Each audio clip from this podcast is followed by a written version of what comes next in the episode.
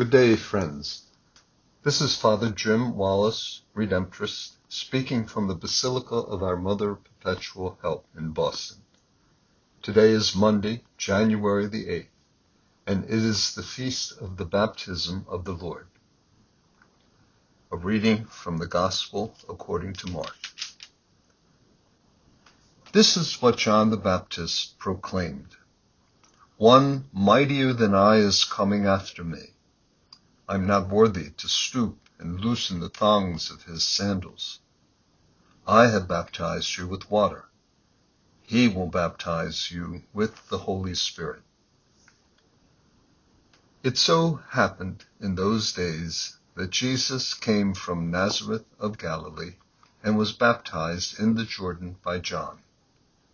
On coming up out of the water, he saw the heavens being torn open and the Spirit like a dove descending upon him. And a voice came from the heavens, You are my beloved Son. With you I am well pleased. The Gospel of the Lord. The baptism of Jesus brings the Christmas season to a close is considered one of the three epiphanies of Jesus that take place in the Gospels. And these are the epiphany to the wise men, the epiphany to the crowd at the wedding feast of Cana, and the epiphany at this baptism of Jesus. Each epiphany reveals Jesus and who he is to a particular audience. The Epiphany to the three wise men represents the revelation of Jesus to the Gentiles. The wedding feast of Cana, with its sign of transforming water into wine, reveals Jesus to his own community. And the baptism of Jesus in the Gospel of Mark reveals Jesus to himself. It is both a dramatic and an intimate moment between Jesus and the Father. We're told that as he's coming up out of the waters after the baptism of John, the heavens are torn open and the Spirit descends like a dove. And a voice says, You are my beloved Son. With you I am well pleased. Mark's account is unique with the Father speaking. One can imagine the voice of the Father whispering a whisper that goes to the heart of his son, the beloved, giving him a clear indication of his identity as beloved son.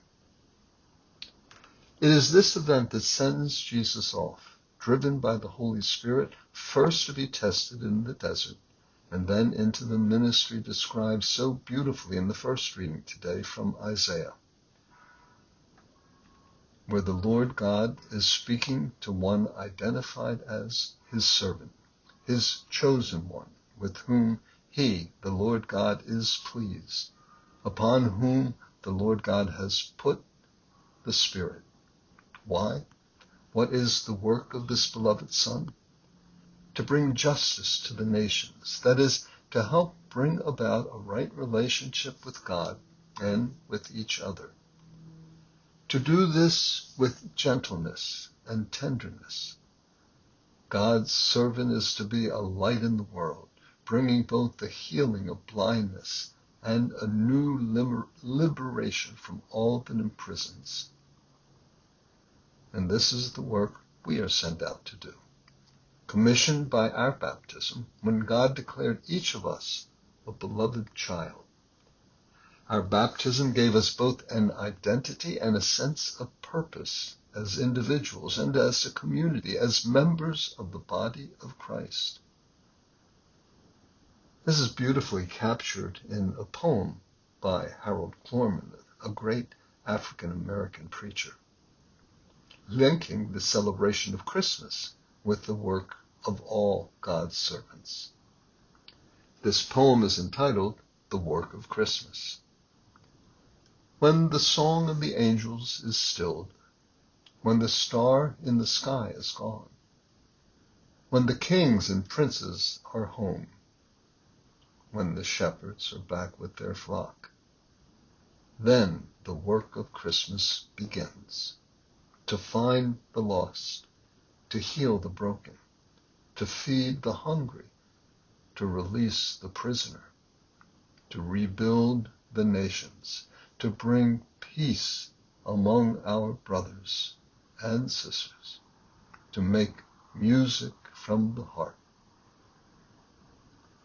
May we go into this new year, into what is called ordinary time, with the great gift of knowing who we are and what we are called to do. This is Father Jim Wallace. Thank you for listening.